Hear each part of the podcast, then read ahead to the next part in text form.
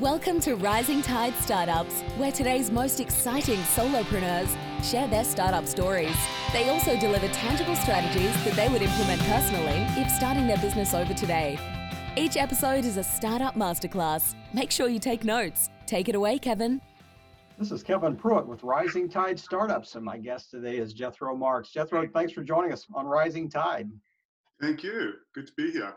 So, share a little bit about Jethro with our audience. So, um, some of you may hear I have a bit of a funny accent, and that's because uh, I'm based in Sydney, Australia, and uh, I run a company called The Nile, which is an online retail business. We've um, we've been around since dinosaurs roamed the earth. Uh, we started up around 2003, where some of your listeners probably even weren't born yet. And um, you know, the dawn of uh, online retail, we probably missed the first wave. We were in the second wave, and uh, at the age of 24, um, showing my age a bit, um, three of us uh, with three computers and, and, not much else decided to uh, have a go at selling stuff on the internet. We had a, a highly sophisticated business model and plan anything we could find that would fit in a box somebody in the world would buy would be what we would trade. That and, is a uh, sophisticated plan. you know, I'd like to say it's got a lot more developed since then. It probably hasn't. It's you know, fundamentally we're still doing the same thing. We might just be a little bit, might we might be slightly better at it than we were before, but uh, ultimately it's the same idea. And uh, so we ended up primarily focusing on the book business. Um, at the time, that was a very uh, straightforward way for us to sell because it didn't require a lot of explanation as to what the book was. Um, it was a highly tradable commodity. Um, it was a well catalog product. At the time, everybody said, You're mad. Amazon owns the book business. Was 2003. It was like, okay, it made sense. And the way we described it, people, we said, okay, you know, this is the total market. Amazon owns this. But on the, on the side, there are these two little slivers and uh, thankfully it was a, a, market that grew fast enough and there was enough going on that we could we could create a business out of it. So, so what was the unique product or the unique selling point of, of differentiating yourself from Amazon? I, I, think it's just one of these things where you know you've got perfect market theorem in economics and it just doesn't necessarily apply. It's, it was it's a, in a big fast growing market. Our experience has been uh, it isn't necessary to be number one Sometimes people serendipitously find you. Sometimes we had product they didn't have. Uh, a lot of the time uh, in the Australian market, people wanted to buy from a local seller. So there were just a number of kind of reasons where coupled together, put them all together, you actually end up with um, you end up with the ability to be able to build a business. Yeah. And um, we did that for about eight years. We extended our supply chains into about four different countries to be able to get all access to all the, the books that were available. And after about eight years, we, we, we sort of went back to our initial business plan and we started adding other products. And uh, the first one we did was DVDs. And uh, today that seems like a ridiculous business to be in. Like, who's buying DVDs? But I'll tell you what, people still buy DVDs. Mm. And, uh, you know, it's a great business for us in the sense that we, you know, we've made the investment to be in it. There are no new entrants into the space um, but it continues to sell. And there's going to be a market of people who just haven't migrated over to the um, on demand. And uh, you know, we'll see. Maybe it'll last a year, maybe it'll last five, but it just keeps going. Yeah, that's um, a great. Yeah. Baby products and toys. Baby products and toys are probably our biggest kind of growth categories at the moment that we like the most. We also have about we about six other categories, which are um, sort of smaller smaller um, elements for us um, health and beauty, sports and outdoor, etc. But the baby and toy are pretty much the main the main play with books for us at the moment. And so um, today we run uh, a number of our own websites. Uh, we run the nile.com.au, one in New Zealand. We've got one called Tiny Fox, which is very specific to to young parents. Um, we also run some of the largest marketplace stores. Uh, so we we have a an eBay store which last year ticked over about a million feedback, positive feedback. Um, I believe that makes us the third Australian company to have reached that accolade and the 64th globally. So we're, we're very pleased with that.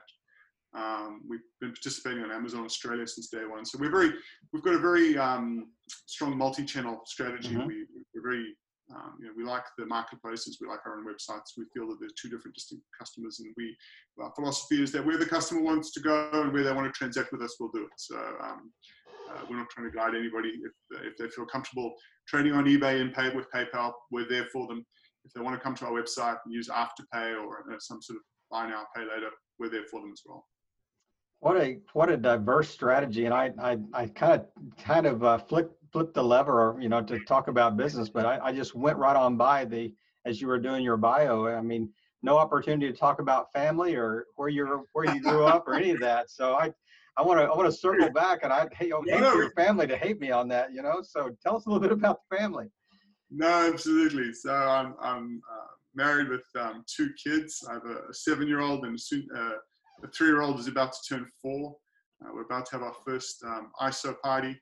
Um, I think for a four-year-old's expectations are a little bit lower than a seven-year-old's in terms of uh, the amount of people that should participate. So hopefully uh, we'll have a bit of a Zoom connection and get a bit of the family, and it'll be enough. Um, but uh, you know, that's uh, it's it. And um, yeah, they're lovely kids, but uh, you know, I get to see them a lot more now than I was before. And that, that's true. Um, I've taken up my new career as a um, part-time home uh, school uh, teacher, um, which I'm finding to be a lot more challenging than my day job. Yeah, it doesn't pay nearly as well either. Certainly doesn't pay as well. It doesn't pay as well. Um, it's a lot tougher. The Hours audience is uh, a lot more. There's a lot more real-time feedback. It's not always positive.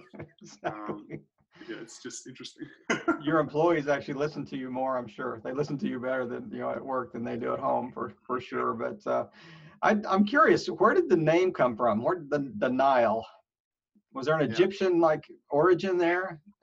No, no, not at all. So we figured there's an Amazon, there's a Nile. What a great strategy. we said, uh, well, the Nile is actually a longer river. Said, all right, yeah, that bodes well. Anything you can get in a box and, and put um, on the um, Nile, you'll sell. Yeah, so that, that's pretty much it. There wasn't much more thought put into it than that. It was available. The name. It was available. That was the main thing, right? love the name. So it's it's interesting your your business model is it a is it more of a drop shipping model or do you actually have factories you, you carry inventory what's what's kind of the backstory behind the nile and, and other websites that you run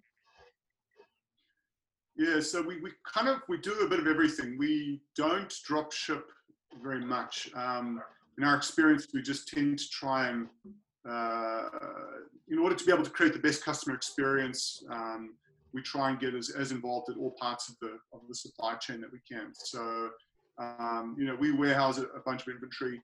Um, we're our own warehouses. Uh, we bring in some stock on a just-in-time basis, and we do drop ship a little bit where required. Um, but even when we're drop shipping, we're getting involved in the shipping component, for example, right. to make sure that we can, we can get a much better um, level of insight. Um, our experience over the years has just been when we've relied on drop shippers to take care of it entirely, it's been quite a negative experience for customers. Um, and a lot of the work that we've been doing is trying to trying to take the entire supply chain and sort of say, well, from end to end, how do we create a consistent experience for the customer? And um, a lot of the time, that means bringing it a lot more in house um, rather than um, relying entirely on third parties. It's not to say we don't we don't work with drop shippers. It's just um, it's not always such a straightforward vanilla offering like you would fire and forget and send order and assume it's mm-hmm. going to get taken care of. Right. Our experience that hasn't worked as well.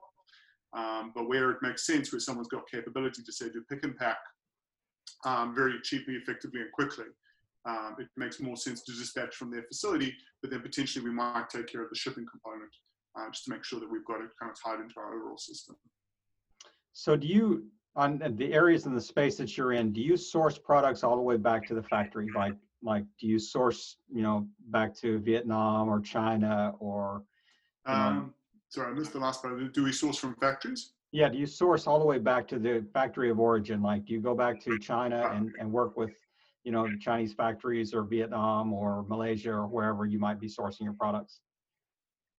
Historically, not. So our model has typically been to work with um, distributors, publishers mm-hmm. um, in the markets that we operate in. So where we've got warehousing, um, and then we tend to source locally. Um, you know, we are we're experimenting with a few lines where it makes sense for us to go and, and source direct, um, but we haven't really.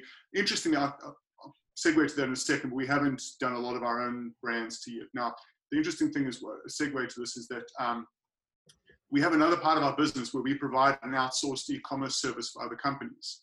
So what we're actually doing is supporting other direct-to-consumer brands and brands that want to sell direct to consumer. Uh, we just don't do it ourselves. Mm-hmm. So we have got a facility where we provide everything from warehousing, fulfillment, customer service, uh, building stores on uh, building marketplaces, uh, marketplace stores, operating the whole thing under the, the name of the brand, um, which is in essence the direct-to-consumer model that you were referencing. Right. Um, we don't do it for our own brands. It's more white label, like a white labeled service service that you would do Correct, for somebody exactly. like a white labeled supply chain type. Yeah, so we've got a couple of examples would be um, a large multinational. We work with a number of large multinational brand owners, um, very strong brands, very strong marketing, uh, have typically been a B2B play, and we've facilitated them getting direct to consumer uh, to be able to start selling their product direct and, and under the name of the brand. Um, another example would be a, um, a media company uh, who's got a, a reasonably good amount of traffic and wants to monetize that. So we'll, we'll enable them by creating a store for them and then we'll take care of that for them. So traffic wise, did you did I hear you correctly when you said eBay? You've had over a million reviews on eBay Australia. A million positive, yeah, probably more than that. But, uh, yeah, wow. positive. So how many transactions would that would that be? I mean, like not everyone leaves a review. So is it 20% people? Is it 50% of the people that leave reviews or you know, how many transactions Uh, are we talking about here? yeah, it's a good question. I don't know the answer to that. I would I would say it's probably circa 10, 20% would be my guess. Wow. That's a that's a lot of transactions. Yeah, it took us a while, but we got there. Is that eBay Australia or eBay globally? No, that's eBay Australia. Um, so it's um, yeah, we're we're really pleased with that outcome just because it, it's a relatively small market compared to the larger like the US and um, UK. Um, but it was primarily just Australia that we did that off. But you do actually offer mark. I mean, your market is global. It's not just limited to Australia, correct? Yeah, we're um, look, we're a primarily Australian business, but we do we do sell to a global audience. So we're um, you know we do ship to a number of different countries. Um, in the current environment, we've had to you know we've had to bring that back quite substantially because um, there's a lot less reliability around some of the shipping methods that we were using before.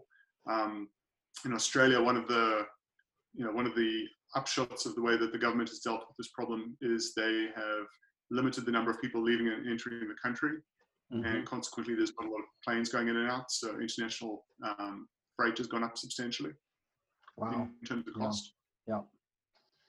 Yeah, that would be that would certainly be a deterrent to shipping globally. yeah it's um, i guess it's one of the positives and negatives of being an island right when they when they decide to close the doors that's it it's shut There's no one coming in or out I mean, I, I love the, the business model of, you know, just the diversity behind your business model. And I, I wanted to kind of segue right here and just really talk about kind of current events and market we find ourselves in with the coronavirus. How has that affected business? Yeah, so I think on balance, we've landed on the right side of this. We've been very lucky. Um, we sell a lot of product that people want and need at the time, and um, you know we're very we're very happy that we're in a position to be able to help with a lot of the people who, who are having to stay at home. Um, you know, books and toys and baby products and the like are just things that people need and can't necessarily get very easily. Um, so you know we've been very fortunate in that we've ended up um, becoming busier than we were before. Um, I mean, it's been a, a, a challenge in that we've had to remove, um, you know, our, we've had to move all our staff to remote working in all countries. We've got an offshore site plus domestic. Um, the warehousing's been put under a lot of constraints, um, which has made life interesting because we've had um, an increased volume, which we're very pleased with, but at the same time, an, uh, a reduction in the ability to be able to, to process it Yes. um, as we move people around. So um, that's made us become very creative, and um, you know the guys are working exceptionally long hours to try and to try and make sure that we do get on top of things and um, satisfy all the customer demand that's out there. Um, so look on net net net, it's positive, and um, like I said, we're very happy that we've been in a position to help a lot of people, which has been good. Um, but it has created uh, some operational uh, challenges. Um, then one of the positives that's come off this, I must say, is that the, the idea of remote working had always been something I'd thought about. I was like, you know, would it be a good idea? Should we be remote? Like, you know, maybe there's maybe there's a model here that we could fit. But I never had the the courage to actually do it. I think it was one of those things that was a nice to have, but never actually happened. And uh, one of the things that's occurred here is it's just forced us into that situation. And pleasingly, the, the results so far have been very positive. Um, you know, we have some staff in our offshore center who travel up to two, two and a half hours to get to work each day. Mm. In, our, in Australia, everybody travels about an hour. You know, those people have been given anywhere between two to five hours a day back to do whatever they want with. And I'm, um, I'm really happy with that. Like, I think that's a great outcome for staff and for us. So I think the interesting question that I'm wondering is once this all calms down, you know, will we go back to an office environment on a permanent basis, or do we go with what I think it will be, where it'll be a, um, you know, maybe people rotate in once or twice a week just to get the the, the connection with each other because we're definitely losing something by not being in the same room. Mm-hmm. But uh, I don't see a situation arising where everybody's in the office every day. It just doesn't make sense to me anymore. Hey, you're the boss. You can make that decision, right? That's true.